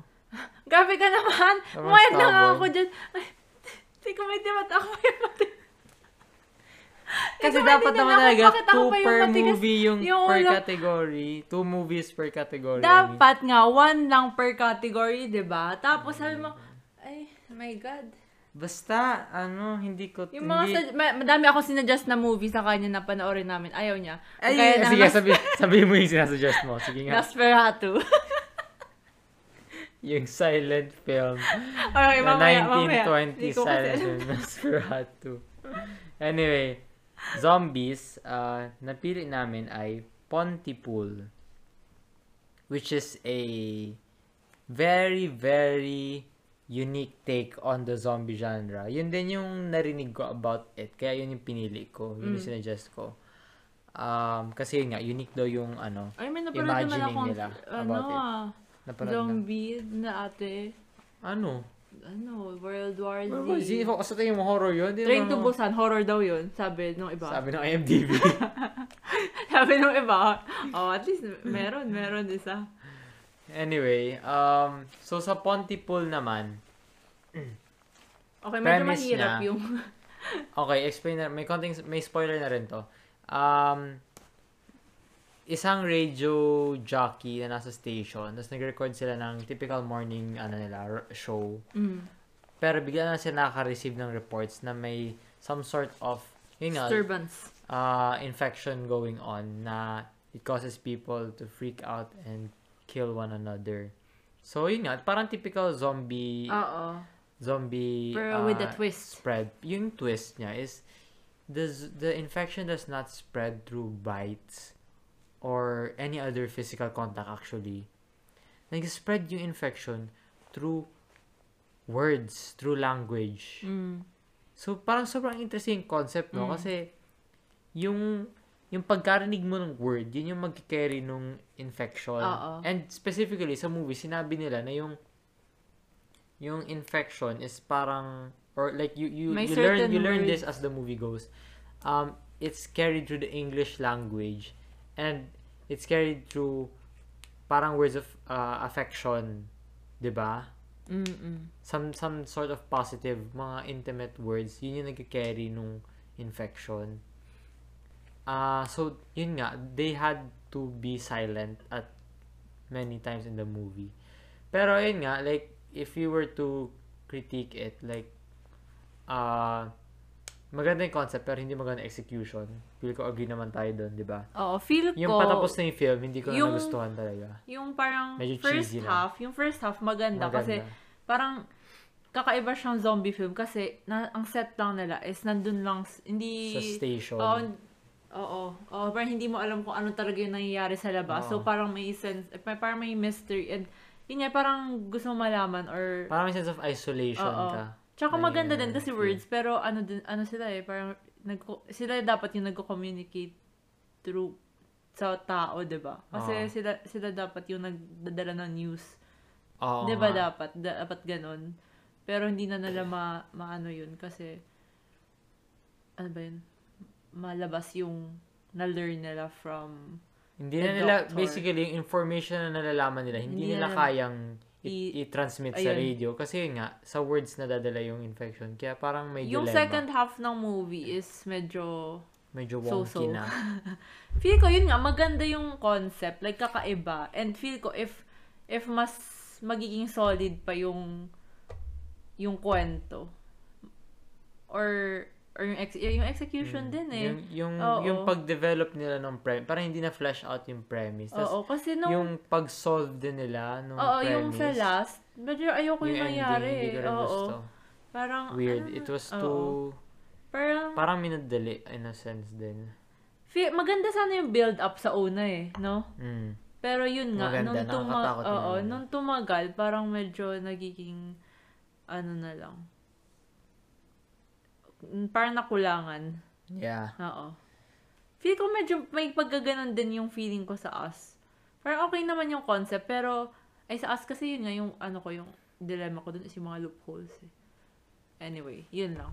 Pero binigyan ko siya ng 3. Kasi yun nga, parang super creative. Sa Yung concept. 3, sa, sa, Sa movie. letterbox mo yung Oo, movie. movie. Scary-wise, Ano ba? 2? Hindi nga masyado Oo, nakakatakot. hindi siya nakakatakot na yung typical horror na nakakatakot. Actually, sobrang minsan mo lang makikita yung mga zombies dun eh, di ba? Oo, nung patapos Oo. na talaga. Tsaka lang sila Oo. nagpakita. Yeah. Okay. That's our zombie pick. And, yeah. Um, Next naman. next genre. Slasher. Slasher. Fun, fun. No fun. Ito yung mga movies na maganda panoorin with friends. Ganun. Oh. So, we have another classic with us. Friday the 13th. So, kailangan pa ba ikwento? Ayun nga, a group of horny teenagers Si Johnny. uh, go Ano to? Jason. Johnny. yeah, Jason go to a camp Oo. and then pinapatay sila ng isang killer Mm-mm. kasi galit sa premarital sex. Ako kasi yung sa u... Ayaw, bawal pala sabihin. Pero, Anyway, ano, ano yung thoughts mo about Friday the 13th naman? It's a, it's a really old film. It did not age well. bakit? Bakit it did not age well? Ang mga ano, like, mga Ano? Di ko gets. camera work, gano'n, tsaka yung mga scares, hindi na masyado nakakatakot. Talaga? So, natakot ka talaga doon. I mean, di ko nga siya relate sa that... Ay, hindi naman yung nakakatakot. Pero, ayoko kasi yung ano eh, yung hindi ko alam kung sino, paano niya papatayin yung, yung next victim. Tsaka ang dilim, di ba? Hmm. So, ay, ayoko Pero lang- di naman yung masyado pinapakita yung sa iba na deaths, di ba? Oh, hindi nga. Pero may tension pa din. Tapos, ano, yung tension, ayoko din, yung tension. anyway, hindi ko siya relate kasi yung nakikita ko din sa screen is Ayan ganito na na lang kaliit. So, feel ko, 5 na rin yan kung gano'n sa Ah, scare si- rating. okay. Kasi di mo na naman kinaya, hindi ka na... Kasi yun Oo nga nga, yung naalala ko, madilim. nasa kama ka na rin yan Oo, eh. madilim kasi. Tapos, Basically, kapag umuulan. nasa kama ka na, dapat 5 na agad. Okay sige. Pero, yun nga, madilim. Tapos, di mo alam kung paano siya mapapatay next. Tapos, di ko pa alam yung itsura niya. Tapos, ay, ayoko yung... ano. Ayaw mo yun. Ayoko. Ayaw mo. Tapos, sabi ni Jasper, sabi ni Jasper, sabi niya daw kung may jump scare. Ay. Fake news nito. Tapos, yung sa last, anyway, gabi na kasi namin din ito pinanood. Tapos yung sa last, may jump scare pala doon na, ano, na, nakakagulat naman talaga. Nagulat ka din? na. Yung sa last kasi, akala mo kasi, tapos, Tapos na yung film, na, yun diba? nga, na, chill na ako eh, nakarelax Tapos, na ako. yung, yung bida na dun sa boat, di ba? Oo, Tapos sa lake. i-rescue na, na sa Kung lake. saan daw na, na-drown si Nandun Jason. Voorhees. Tapos nag-zoom in yung camera dun sa babae na nasa boat. Tapos bigla na may lumabas na zombie ni Sige, mo, Jason Voorhees. experience mo? Nakaka- lumabas. Tapos, ang nakakala kasi, na-expect ko na na magkakaroon doon ng jump scare. Kasi unang-una, typical na sa mga horror films na kapag akala mong you're in the clear, may lalabas pa yan. Oo. And pangalawa, nakita ko na sa YouTube to dati, itong scene na to. Oo, ako hindi ako aware. Sobrang Sinad- chill na ako. Sinadya ko na hindi sabihin kay nga, Kasi sabi ko. Sinisip ko kasi, sabi ko, parang hindi naman masyadong takot si Achi ngayon na. At sige na, pat- patakutin na natin, patapos na rin naman. So, hindi ko sinabi. Tapos, so, sumigaw ka. Ang lakas ng tili mo nun. Hindi ko- Na, hindi to the ko- point na ako, nagulat din ako. nagulat ako sa sigaw niya. Kaya sabi ko, di ko, di ko in-expect na ganun kalakas yung Sobrang sigaw chill na niya. kasi ako dun eh. Nung lumabas yung zombie, yung gumanyan. Zombie ba yun? Akala ko si Jason yun. Well, mukha siyang zombie eh.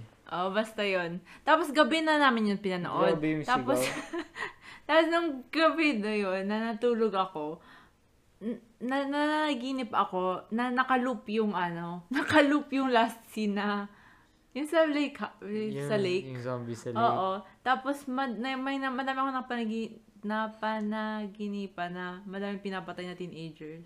Yan kasi. anyway, yun. Funny naman. So, five na yun, no? Scary. Pero feel ko natin. for other people, wala, butcho-butcho na lang yung ano. Wala na Okay. lang masyado yung the 13th. next one is very interesting. Gusto ko kasi meron tayong isang Asian horror sa list natin. So, yung next natin na movie for Asian horror is the 1977 film Hausu or House. Mm, Nalaman ko to dahil kay PewDiePie. mm. Kasi sabi niya, ito daw yung isa sa mga favorite movies niya. Tapos na- nakita ko rin yung ibang mga scenes na sobrang wacky Oo. and sobrang cheesy, sobrang over the top Mm. yung effects, yung yung yung buong visuals ng film. So sabi ko, parang fun watch naman to. Hindi naman super nakakatakot. Oo. Um, tsaka gusto ko rin panoorin. So sabi ko, sige, ito na nga lang kasi for sure ayaw mo naman manood ng mga The Grudge or Ayoko. mga Jew, o ah, mga The ring, ganun. The Ring Yung or Sadako, yung iba kong sinadjust na mga Japanese. Cairo, the, ano, Noroi, The Curse, ganun. Anyway, ayun, doon tayo napunta sa house. So, nakakatuwa naman talaga. Oo, dun. ako na, nag-enjoy ako doon sa pa- panonood doon. Nag-enjoy talaga ako doon. Ah, sobrang Creative. trippy. Sobrang, tri sobrang creative. Napaka-creative nga ata eh. Ganun ata yung pinaka-creative na Pero tao. hindi ko, hindi ko siya masabi, trippy ba siya? Parang ano lang eh, surreal. Oo. Parang yung ano, yung may lumulutang na ulo tapos kinagat yung puwet. Actually, okay sa kanya yung mga ganun kasi parang Yung medyo com- comedic. Ayun yun naman talaga Yun yung point. oo. Parang siyang comedy Oo. horror. Tapos yung, yung ano, yung auntie niya na pumapasok sa ref. Sobrang, pag out of context, di na naintindihan. Nakakatawa. For some Tapos reason, yung- naalala ko yung sa movie din habang nanonood, si Christine. Ewan ko yung personality. Baka yung buong vibe ni Christine Baka, ganun. baka ganun Baka ma-enjoy niya yun. Recommend mo sa kanya. Ah, sige. Oh, gising ko nanonood ka dito. Ay, joke lang. Hindi ko pa siya pwede kausapin. Bakit? Masyado akong na-hurt sa sinabi niya. sa Ako comment. sa buhok ko. Tapos, ah, ayun, masaya naman siya overall. Anong favorite mo scene doon? Ako yung Favorite? Ako yung favorite scene ko, yung kinain nung lamp, yung yung Kung Fu girl. Pero ah, pero pero, pero nag nag-persist yung legs Ah, niya, tapos lumabas nga. dun sa lamp para sipain yung cat. ayaw nga, oo nga. Akala ko pa naman mabubuhay sila, pero hindi Oh, pala. Ba't ganun? Sobrang ano, out Ang of weird context nga kapag din yun, yung, yung Wala. end, di ba? Bigla lang nasunog yung, ano niya. hindi pinatay niya kasi. Yun nga, pero, ano, um, ba't, ba't ganun? Anyway. Ay, bakit hindi natin sabihin yung naging banana yung sensei nila? Oo nga pala. Naging banana. Pero it's fun. Ah, memorable din yung nagpapiano na, ano. Yung kinain ng piano yung babae. Oo. Tapos yung katawan niya parang chopped up dun sa ano. Oo. Minsan parang paludge na nga eh, di ba? Parang ganun. Pero eh, f- fun. Fun parang movie, very Maganda fun. siya tingnan kahit sobrang weird and wacky na. I mean, visually ah. Kahit, di ba parang medyo colorful na and everything. Parang maganda pa, like aesthetically. Parang okay pa din siya. Yeah. Hindi siya yung parang, hindi ma- or parang may distaste ka for- Parang intentional yung Oo. pagka pagka crazy nung Oo, feel ko nung naman. gumawa nun. May may ano, may purpose. So feel ko hindi, hindi yun yung pinaka hindi scary sa lahat. Tama ba ako? Nang Mm, pinanood natin. Oo, oo, oo, oo. Ah, oo. Mga 0 out of 5 na ata eh. It's not- Lagyan not naman natin really isa, scary. one lang. Okay, 1. Asan ka natakot dun? Para saan yung 1 star? Um, saan ba pwede? Ayoko yung mga, mga mirror din eh. Saan may mirror? Ah, yung may part na tumitingin siya Oo. dun sa mirror. Tapos nag siyang fire. Naging siya yung auntie niya. Nag Din. siya yung auntie niya. Oo. Oh, yun. Sige, intindihin nyo na lang yun. yung may mga legs na lumalabas sa lamp, tapos may mga pusa, tapos may piano na kumakain ng tao. Kayo na bahala mag-interpret nun. O, tapos may skeleton na sumasayaw. Ayun nga, may skeleton na Ang cute din sumasayaw. ano. Anyway, 3 3 yung ano ko doon. Sobrang out of context. 3 yung rating ko na sa film. Na, yeah. Last na. Ito na yung last. And dito sa Di last... pa. Hmm? May naskip ako? Eto, paano to? Bonus pala. Hindi, yung, yung ito muna. Ito muna, di ba? Ah, oo nga. Or, okay. Okay. So, yung selection natin sa last, yung original ko talagang plan, yung last film, syempre, yun na yung pinaka nakakatakot dapat. Para ito na yung boss fight. So, sabi ko, yung mga paranormal, tulad ng mga The Exorcist, ganun, or Ah, Poltergeist, yung mga classics na paranormal, pero ayaw niya talaga. Tapos, dito talaga, ano na talaga, Ayoko sobrang talaga. stubborn niya na dito. Hindi na talaga Ayoko nag-budge. ng mga... Ayoko ng mga um, saints. Ayaw mo ng Saints, Antichrist ka. Ayoko yung mga saints. Ay, may napanood ako dati. Yung ano, yung... Yung Ayaw ko ano... ng mga Saints. Okay, eh, hindi, hindi ako anti-Christ. Cross. hindi ako anti-Christ. Pero ayoko yung horror na really, something religion na yung umiiyak na yung mga saint ng black or dugo. Hindi ba nga yung pelikula yun sa, sa, Ha? sa ano yun, rated K yata yun eh. Hindi, may movie nga. Ito, ito yung movie na napanood ko dati. Yung parang ano siya eh. Ano yung, yung kung saan ina na kinalsify ata si God noon. Parang dun din dumudugo yung ano niya. Yung parts ng katawan. Like, Kaya dito. nga, like Ano from... tawag doon? Anong tawag doon? Yung parang kay Padre Pio. Um, Nakalimutan ko lang. Basta may movie about Anemic? ganon. Hindi. Tapos basta may movie about ganon. Horror, ah, feel ko horror movie yun. Tapos may mga zoom in. Oy, madami kang Filipino horror na ganon. Yung pinad ni Mami, yung kay Bea Alonso. Tapos kay ano. seclusion. Oo, yung mga zoom in ng mga sa simbahan. Zoom. Ayaw mo nang zoom yung camera sa mukha ng saints. Ah, ayoko yung mga ganon. Tapos ayoko din yung mga magkambal. Yung mga orphan. Yeah, so wala na rin yung The Shining. Oo, ay- ayoko, ayoko din yung mga hotel. Ayoko Yun nga, din. The Shining nga din ulit. Ayoko din yung mga um, Wala na rin yung A Tale of Two Sisters kasi Mga may mag- magkapatid din. oh, ma- ayoko din mga magkapatid. Or mga family. Wala na rin yung Haunting of Hill House. Wala na rin yung...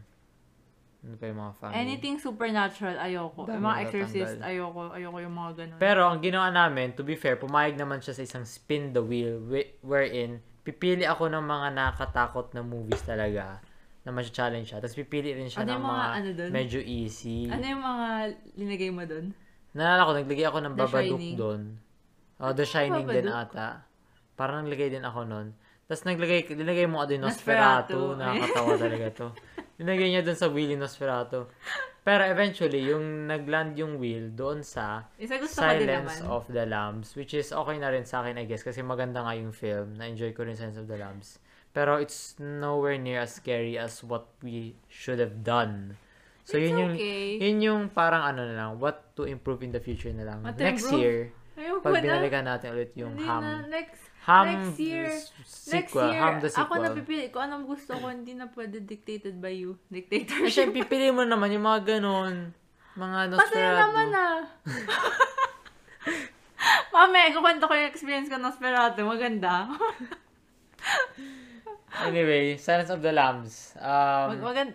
Okay. Once again, crime investigator Oo. naman. Si Jodie Foster naman ang ating bida. Tapos, he seeks, she seeks the help, the help of um, Hannibal the Cannibal Anthony Hopkins. Uh, very iconic character din. And he may hinuli siyang killer by the name of Buffalo Bill who skins his victims, di ba? Oo. Yun yung ginagawa niya. Oo. So, ayun. Fun times, fun times. Maganda yung performances for sure. And siguro na-appreciate ko siya kasi may gu- gusto ko talaga yung mga detective thingy. Alam mo yun? Oo. Crime detective work. So, masaya naman siya overall. May tension, meron. Nakakatakot. Oo, yung sa end. Sa ending, naalala ko Oo. din nakatakot yung night vision scene. Pero na, na actually, Yun yung yung night vision tension. scene, parang natakot ako, pe- pero parang na-feel ko din na, parang, uy, ang ganda. So, parang mas, Ano? ano, Kanagandaan kay Jodie Foster. hindi, dun sa scene lang Ah, na yun. parang, parang, so, ayun, okay naman. I mean, nakaka-tension din kaya pag, ano, nag-uusap sila. I mean, parang, Maganda yung tension sa dialogue. Yun nga, pag nag-uusap yung, sila. ano nila, yung balikan nila ni Yung, Anthony oo. Hopkins. ano yung quid, quid pro Oo, yung mga scenes nila Ay, maganda, maganda. memorable Actually, din. lahat ng mga, mga scenes nila, memorable talaga. Yung nag-uusap sila. So, 4 yung rating ko ata dun sa film. Wait lang, let me check. In terms of scares though, Oo, 4. Scare? 3? Sabi natin 3? Ano kaya? oh. ikaw, tinatanong naman 3 kita. na lang. Kasi yung sa end eh. Akala ko actually mamamatay na si Jodie Foster sa end. Pero, ano, you know. Yan, so yun na yung last film natin, di ba? So, obviously, sinabi mo na yung pinakagusto mo, which is The Thing. Tama ba? Mm. Tapos next ko highest is Silence of the Lambs. Ah, okay, okay. Tapos, anong Ano yung- lowest ko? Ah, sige, ano yung lowest mo? Wait lang. From what you've said, feel ko Us, Us, or oo, Us. Pontypool. Kaso Ah, hindi ko na-rate yung Alien tsaka yung ano eh. Yung Alien tsaka Friday the 13th. So, in terms yung mga na-rate ko, as yung lowest ko. Pero which, so, ano yun yung pinaka-scariest? So, it, I would say it's either Alien or Friday the 13th, right? Oo. Kasi yun yung, Ano yun yung nasa kama ka na. Oo. Yun yung parang metric natin eh. Kapag nasa kama na na, hindi, And kasi gumawa na ng pillow fort. gumawa na ng pillow fort para lang matago yung screen. Hindi ko alam. Ano kaya? Hmm. Alien or ano, Friday the 13th. Yung, yung conventional na horror movies yung doon ka pa rin talaga na Feel ko, na-realize ko, ay, wait lang. Ma- magandang, i-discuss mo ba to, na movie na to? pwede naman Kasi after this. after nun, na-realize ko na may mga certain sigurong horror films na kaya ko naman panoorin. Pero ayoko lang yung mga, Hindi ko nga yan consider na horror eh. bakit ha sa horror genre siya? Mamaya na pag-usapan natin. Ano yung pinaka nakatakot for you? Ah, ano kaya? Feel ko Friday the 13th. Ano ba? Mukha, mukha Okay. movie ko. My God.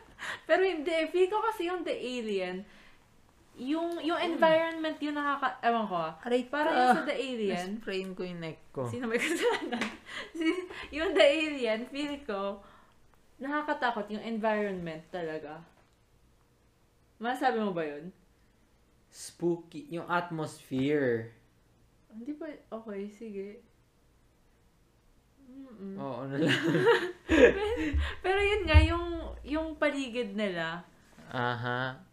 Yung world ba, ibig mo sabihin? As Ayun in nga, yung the elements. Hindi ba environment nga, yun? environment. Akala ko, minimin mo yung atmosphere. Pero okay, environment nga talaga. yung, yung nasa space ka. Kasi tapos- may mga iba-ibang ano, dangers sa Oo, environment yun, nila. Yung ganon. Pero yung Friday the 13th kasi yung tao. Pero, ayun. Okay. Yun lang. Okay. Friday the 13th. Sige. Okay. Very good. Very mm, good choice. I would not really agree. Pero hindi naman, ka- Pero, Eh, Okay. ewan ko, hindi ko alam. Hindi ko na din maintindihan, pero sige yun na lang. so, let's talk about the results of our experiment na kasi para naman talaga tong debriefing para sa iyo Ah, na sinishare din natin at the same time with our audience, di ba? Okay, so after no, nagsuggest ako manood tayo ng The Lighthouse. So, nung narinig ko yun, na siya mismo nagaya sa akin ng The Lighthouse, parang sabi ko, na, alam mo, parang may naluha ako ng konti ng time na yun. In, in tears of joy. Ano yung mga ano, sensei na ano, may, may, Oo, parang proud sensei. Sabi ko, ang parang di rin na caught off guard din ako. Kasi sabi ko, ang bilis ng ano, ng effect. Wait Parang, lang, yung wow. The Lighthouse kasi, Grabe. nakita ko na yung dati na parang maganda. Tapos, parang sabi ko, ano, mukhang maganda. Pero nung nakita ko yung sinerge ko na horror genre pala, nag-back out na ako nun. Sabi ko, ay, hindi ko na ito panoorin. Tapos, lumabas siya sa Netflix. So, sabi ko kay Jasper, panoorin natin. So, pinad natin. Ano natutunan natin dun? So, yun nga. I mean, in, actually, na-disappoint ako sa The Lighthouse kasi apart from the technical aspects, hindi ako masyado natuwa sa story kasi masyado na talagang yun nga, it's more like poetry Mm. than a narrative Oo. prose format in the sense na very artsy siya. Mm. A bit too artsy for my taste na wala na ako naintindihan. Oo. Yun lang masasabi ko. Kaya, I think, renate ko lang siya yung mga 2.5. 2.5 lang binigay mo. 2.5 or 3 ata, nakalimutan ko na. Ah, okay. Pero, yun nga, di ko nga masyado nagustuhan. Well, Um, yun nga. It's nowhere, it's not really scary. Mm, di siya I would, scary. you would agree, hindi siya scary. Pero, ma- yun nga, maganda siya visually and auditorily. May ganun ba? Oo nga. Oh, yun. Maganda siya, like, yung music niya and yung, yung shots, yung itsura, like, yung vibe, yung whole vibe. Maganda siya. Pero yun nga, ako din, I would agree na, minsan kasi pag hindi mo na naintindihan, parang hindi ko na din gets yung point ng Hmm. Yun ba't nga. ka pa nanood. Ay, hindi naman ba't ka nanood, pero, Parang at a certain, si, oh, totoo naman na kailangan mo mag-leave ng mystery para sa audience. Pero ayoko yung wala na akong naintindihan. Oo, po. yeah, yeah, yeah.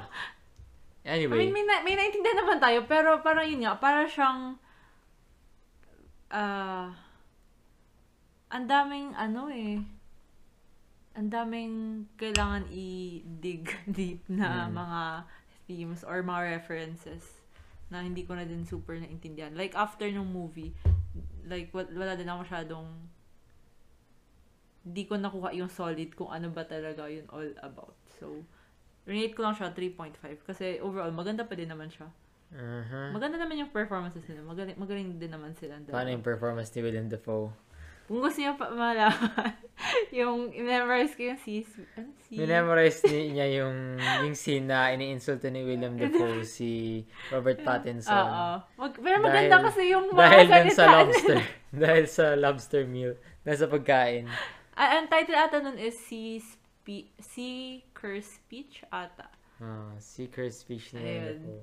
Pag may Yung nakaaway heart, kayo, pag may, ayoko, ayoko dito. Ba't gawin mo na dito? ayoko dito. Pag, pag may nakaaway kayo, i-speech nyo yun.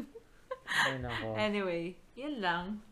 Um, pero yung point nun is natuwa ako, at least, even though hindi siya nakatakot, at least ikaw yung nag-initiate na, huy, manood tayo na ito. Okay, eto, mas Diba? matutuwa ka pa dito, Jasper. Nanood ako mag-isa. Eto, Alam ko na kung ano sabihin mo. Pero sige na. maganda naman. Okay. Yung una kong pinanood mag-isa, sinasabi ko, okay, na, na napanood ko na yung mga pinanood ni Jasper. So, ay by the way, habang nanonood ng mga horror films, nasa ganong, ano tawag dyan? Journey of Uh, horror it's a journey. appreciation. It's really a journey. Napun, may mga side Side series quest din. Oo. And hanggang ngayon, hindi pa ako tapos sa phase na yon of true crime documentary. As in, sobrang dami. I mean, I would say na okay, fine. Medyo tangent na rin siya sa horror. So, ay wala rin akong complaints dyan. Ayun nga. Although, pero, hindi ko in-expect na mapunta ka sa ganun. hindi kasi dati naman talaga, mahilig ako sa mga court drama. Sabi bang court drama? Ah, I guess. Ewan ko sa'yo. Basta yung mga court movies din that or series, yung mga O.J. Simpson, ganun. Ma mahilig din naman ako doon. Pero ngayon, sobra siyang na... Ano ba tawag doon? Saturator. Sobrang napunta na ako sa face na doon. As in, sobrang dami kong pinanood na cult and crime. Actually, ikaw nag-start eh. Nung nagsi- ikaw na unang nagsabi about Jonestown, doon nagsimula lahat. Doon Sa nag... Jonestown. Oo. Ah, oo nga. Oo, doon na nagsimula nun. lahat. Bring up ko lang naman. Di ko naman sinabi. Ayun nga, pero parang na-interest ako. So, doon na nag... Oo. Yun yung Tas- catalyst. Yeah, tapos ang dami ko na napinood about cults and crimes. And may napanood akong, ito yung first horror movie ko alone. Yes, I'm so proud. Maganda. Uy, I'm pala. not. Grabe ka naman. Pwede na din. Nosferatu, 1922. Silent film pa yan ah. Hindi Tapos ko- hindi niya pa alam na silent film pala. Okay, pinanood ko, sinerge ko. Siner Alam ko na black and white, syempre, kasi sobrang luma na. Pero hindi ko in-expect ng silent film na. Pagpasok ko dun sa movie, saka ko na-realize na silent film pala. Tapos natawa na nga lang ako kasi ang bagal nung ano, Yung, syempre may dialogue din sila na i-flash sa screen. Tapos ang bagal. Tapos first silent movie ko din to. Cute naman si Nosferatu. Dinadala niya yung sarili niyang coffin. Dito lang kayo makakita ng vampire na dinadala yung sarili niyang coffin. Ang cute-cute.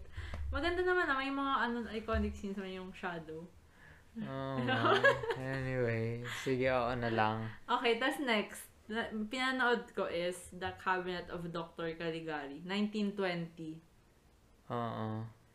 Maganda din siya. Actually, mas na-appreciate ko siya kaysa Nosferatu. Yung Nosferatu, 3 lang siya sa akin. Pero yung The Cabinet of Dr. Caligari, 4.5 nga eh. Wow, Wow. 4.5. Hindi, maganda. Pero maganda alam ko yung- maganda rin kasi mga set design nila dyan. Oo, maganda nga yung set design nila. Parang may Tsaka, pagka-surreal yung vibes. oo, oo, yun nga. Tsaka yung kwento, overall, parang mas okay siya sa akin kaysa sa Nosferatu. Silent film din ba yun? Oo, silent film din. Pero, pero masabi kong mas, mas hindi ako, like, hindi naman bored. Pero, yung parang, syempre, medyo slow-paced yung mga movies noon.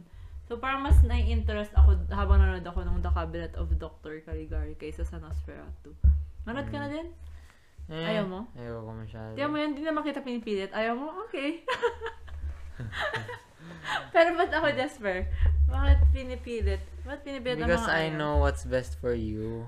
Mm. And look, tingnan mo yung... Okay, so dito nga, yung pinapag-usapan natin, did you think nag-improve ka? Meron bang self-improvement sa personal growth? May ganun ba nangyari? Parang teacher. yung ano. Pero feel ko, Yung nga, anong teaching, learning moment nga talaga to. Ano nangyari sa'yo? Ngayon na nandito na tayo, and looking back, a few months ago, nung may siya, Scary o Bobby, ano, kumusta na ang iyong journey? Would you say you appreciate the genre of horror now? Um, o yun muna. Would you say appreciate the genre of horror? feel ko, appreciated ko naman siya dati pa. Kasi naalala ko dati, pag pumupunta, nung time na wala pang mga internet-internet streaming sites, pag pumupunta tayo sa mga DVD or mga DVD movie stores, tapos pag tinitingnan ko yung mga horror movies na andon, and tinitingnan ko yung mga plot nila sa likod, may mga iba naman talaga na parang interesting yung kwento. Pero ayoko lang siya panoorin kasi nga hindi ko kaya. Okay. So, and yun nga, yung sa mga napanood natin ngayon, may iba naman na maganda naman talaga. Pero yun nga, hindi ko, may iba na hindi ko pa din masyado kaya. Although yung, at least ngayon, na-realize ko na, yun nga, na-realize ko na may mga iba akong horror movie na kaya ko naman panoorin. Pero natakot ka Kagaya lang na mag-try. Huh? Natakot ka lang na mag-try kasi nabasa mo yung synopsis, nakita mo yung genre na horror, na thriller. Ayoko so lang, I say no anymore. Ayoko lang kasi yung pala. aftermath pag nanonood ng horror which is hindi na makakatulog ng maayos and hindi na makakatingin sa mirror. Eh, yun nga yung sabi ko na dapat papagdaan, papagdaanan mo talaga yon pero at least papagdaanan mo yun only once or twice tapos after that it's smooth sailing na. Pero isa yun So, eh. Baka okay, fine. Hindi naman ano, pare-pare yung individual experiences natin. Pero, tanong ko sa'yo, nung during the whole experiment, yung buong ham natin, nangyari ba yun sa'yo? Yun nga, yung sa The Friday the 13th, di ba? Dream lang naman. Dream yun, di ba? Pero nakatulog ka naman na dire-diretso. Hindi, nagising din ako, ano, kasi may dami namatay na teenagers.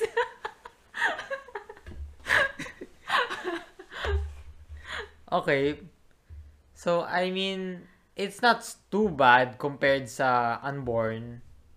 Di ba? oh, oh, oh. Yun nga, feel ko, kaya ko yung mga movie na wala masyadong jump scare. Okay. Kasi, tiya, tingnan mo, tingnan mo yung mga ano, tingnan mo yung The Thing, wala masyadong jump scare. Yung Alien, meron, ayaw ko masyado. Yung Get Out, yung Us. Yung Get Out and Us, parang before manood, feel ko, kaya ko yung dalawang yun. Kasi, may pagka, ewan ko, yung mga nakikita ko kasi na reviews, hindi naman siya super, you know, parang horror. Yung typical horror baga na genre. Pero ano ah, be careful when you say that. Kasi, kunyari, hereditary, wala yung jump scare, yung buong movie. Pero I would Pero say that ayoko it's din one ng of the supernatural, di ba? Oo Di ba nga. supernatural yun? I would say hereditary is one of the scariest for me. Ah, okay. So, s- ano, ayoko, Pero pero, jump ah, scare hindi yun. ko pa din kaya yung mga supernatural forces of, ano, ayoko pa din yung mga ganun. Yung parang mga ghost, ah, yun. Ayoko yung, hindi ko pa din ata kaya yung ganung level. So, yun yung next natin na kailangan i-conquer. Ah, hindi ko na yun i-conquer. Let's see na lang ulit. Hindi ko i-conquer. Na-convince kita mag-horror experiment. Hindi mo ako na-convince, Ng- pinilit mo ako. Paano na, paano kita Oo, pinili? Di naman kita in-strap sa chair tapos pero, binukas yung mata mo na Lagi parang... mo lang yan sinasabi, pero pag, nag- pag sabi ko ayoko na, tapos may sabihin kang sobrang habang speech na sabihin mo, ano, kailangan panoorin. Nandito na tayo, kailangan natin panoorin. Paano ka mag-improve sa life? Mamamog. ang haba-haba ng speech. Tapos, sabi, paano, ang, ang haba ng speech. So, wala ka ng choice, kundi umupo na lang and manood na lang kasama siya. Pero aminin mo na na-benefit ka dito. Mm, oo, onti. Hmm. Siguro, oo, meron naman. Yun nga. You heard it here. May benefit kang napala dito which is alam mo na yung at at, at least alam mo yung hangganan mo so far. Na, kaya pa natin extend later on yung hangganan. Pero ngayon, hangga, alam mo na yung hangganan mo ngayon. So, na parang nagkaroon ka ng konti pang room na lumaki yung ano mo, lumaki yung personal room mo where you can add your watch list for future horror movies, 'di ba? Would you say would you say may- that is In true? fairness, totoo naman, may inad akong, nasa list ko dati yung after nun, after nung experiment thingy mo, li- nilagay ko na sa list yung Nosferatu. Not knowing na silent film pala yun. Tapos yung, ano, The Cabinet of Dr. Nosferatu. Alam mo, hindi ko naman talaga gusto yung Nosferatu, pero nakikita ko kasi sa mga, sa letterbox list pag horror, yun yung laging una, Nosferatu. Tapos sabi ko, ay, parang maganda yung title. Tapos sabi ko, sige, panoorin na lang natin to. Tapos parang luma na, so sabi ko, baka hindi naman super scary. So, yun nga, the, the, the uh, Cabinet of Dr. Caligari. Tapos may dalawa pa akong natira sa list ko, which is hindi, din, hindi ka din masyado proud. Pero, okay na yun sa akin. Wala nang pakialam sa'yo. yung isa ko is, Ugetsu, wait lang. If tama. Ay, Japanese. Pero gusto ko rin panoorin yun. Huwag ka na, ano, Yung Oigetsu tsaka yung Sabi- Onibaba. Sabi mo ayaw mo kasi masyado Ayaw ko pa, ayaw ko panoorin for the ham. Kasi yung sa ham, dapat talaga matakot ka. Yun yung point. Hindi ka na matatakot dyan sa Ugetsu tsaka Bakit sa naman? Onibaba. Ugetsu tsaka. Sa Ugetsu Ay, hindi tsaka pala sa Ugetsu. Onibaba. Ano yan? Kuroneko pala yung nasa list ko. Yung gusto ko yung Tapos, merong na Onibaba. colorful na set na something. Anong colorful na set? Na Japanese din na horror film. Hindi ko yun alam. Anyway, yun lang naman. So, ayoko pa din ng supernatural. Yun lang yung masasabi ko. Parang hindi ko kayang... Kasi feel ko, feel ko, pag nanood talaga ako ng supernatural, feel ko, May Di- matay ka na? hindi na ako makaka-CR Parang kailangan ko na laging may kasama. Tsaka minsan, 'di ba yung yung ano kasi yung setup ng kwarto ko, yung yung yung table, pag tumalikod ka, parang yung sa CR, 'di ba? Na medyo madilim. So ay ayoko, hindi ko Actually, during the ham nga eh, may mga several moments din na tinatawag mo ako para lang samahan ka. Ayaw, habang toothbrush, no? Uh, toothbrush or something like that. Anong sobrang, movie yun? Anong sobrang movie? jumpy ka nga Anong eh. movie yun after? Hindi ko na matandaan. Baka mga Friday the 13th. Baka nga. Sobrang Or jumpy ka. Like, kahit di naman talaga kita ginugulat, like dumadaan lang ako, bigla ka na lang Jasper, bakit gusto mo ako, ano, i-torture? Hindi yung gusto mo torture. ipap... May, actually, may isa siyang friend na pinunta niya din dito sa Si journey na Chelsea. to. Pero okay naman, feel ko I she's feel doing bad well. for... I feel bad sa mga nauuto ni Jasper na sumama and manood ng horror movie. Anyway, yun lang naman. Um, if you know someone na ayaw rin mag-dip their toes into horror genre, I-respect niyo na lang and wag niyo na pilitin. try nyo gamitin itong uh, certified um, 100% scientifically proven na with good results na horror appreciation month. Try nyo gawin. Um, and uh, let's talk about the results. Let us know in the comments below di ba Or kung may gamitin nyo yung movie- lineup of movies na ginamit namin or maybe you can create your own Or kung may movie reco. Anong, sige, anong movie reco mo? Huwag Hindi mo sabihin sila. Nosferatu. Ah, okay sila. Sila, ah. sila mag-reco. Ah, oo. O nga no, kayo mag-reco ng movies para sa Ayoko, next ayoko, year ayoko, ayoko. na Ham. Ayoko. Ham version 2. Sa Ham version 2 naman, puro na supernatural. Hindi ko kaya Jasper, hindi na wala. Hindi talaga. Ayoko yung mga ano, yung mga saint na mukha. Oh, tsaka na yan, tsaka na yan natin pag tsaka na ulit tayo mag-debate, mag-away-away, tapos convince kita, tapos ma Hindi. mag-give in ka, ka Okay, rin. after neto, ang journey ko naman is to stand in my own power and say no. Alam mo, So, sinabi mo rin yan bago tayo manood ng Silence of the Lambs, pero hindi ka rin nag-succeed. Ikaw kasi magpipilit. Ang haba-haba ng sinasabi. Tapos mapipilitan na lang din na mag, oo, sige na, sige na. Ano. Okay nga, di don't fight it anymore. Hindi na, ah, ito talaga, hindi ko na kaya yung ano, yung, kung, ay, okay, yung price ko, di ba sabi mo, if natuloy to and natapos ko lahat, isusundin mo ako for, ano?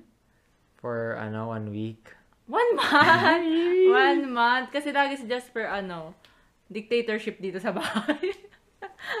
Ikaw lagi nasusunod eh, masama. So, Okay, wag na natin pag-usapan yan. ay, covering yung mga, Ganun mga ginagawa dictator. They cover up the ano, na. censorship. ay. Anyway, wag niyo ako Okay na. recommend ng mga supernatural. So yeah, just drop recos kung So, anong pwede namin panoorin in the next ham. So, feel mo, Ham session. so, since ako, medyo na-overcome ko yung fear, somewhat. Sa'yo, paano mo masabing mas may lalagpas pa ba dun sa experience mo sa Conjuring or sa Yung Hereditary got close to that, pero nakatulog naman ako ng mahimbing nung Hereditary eh.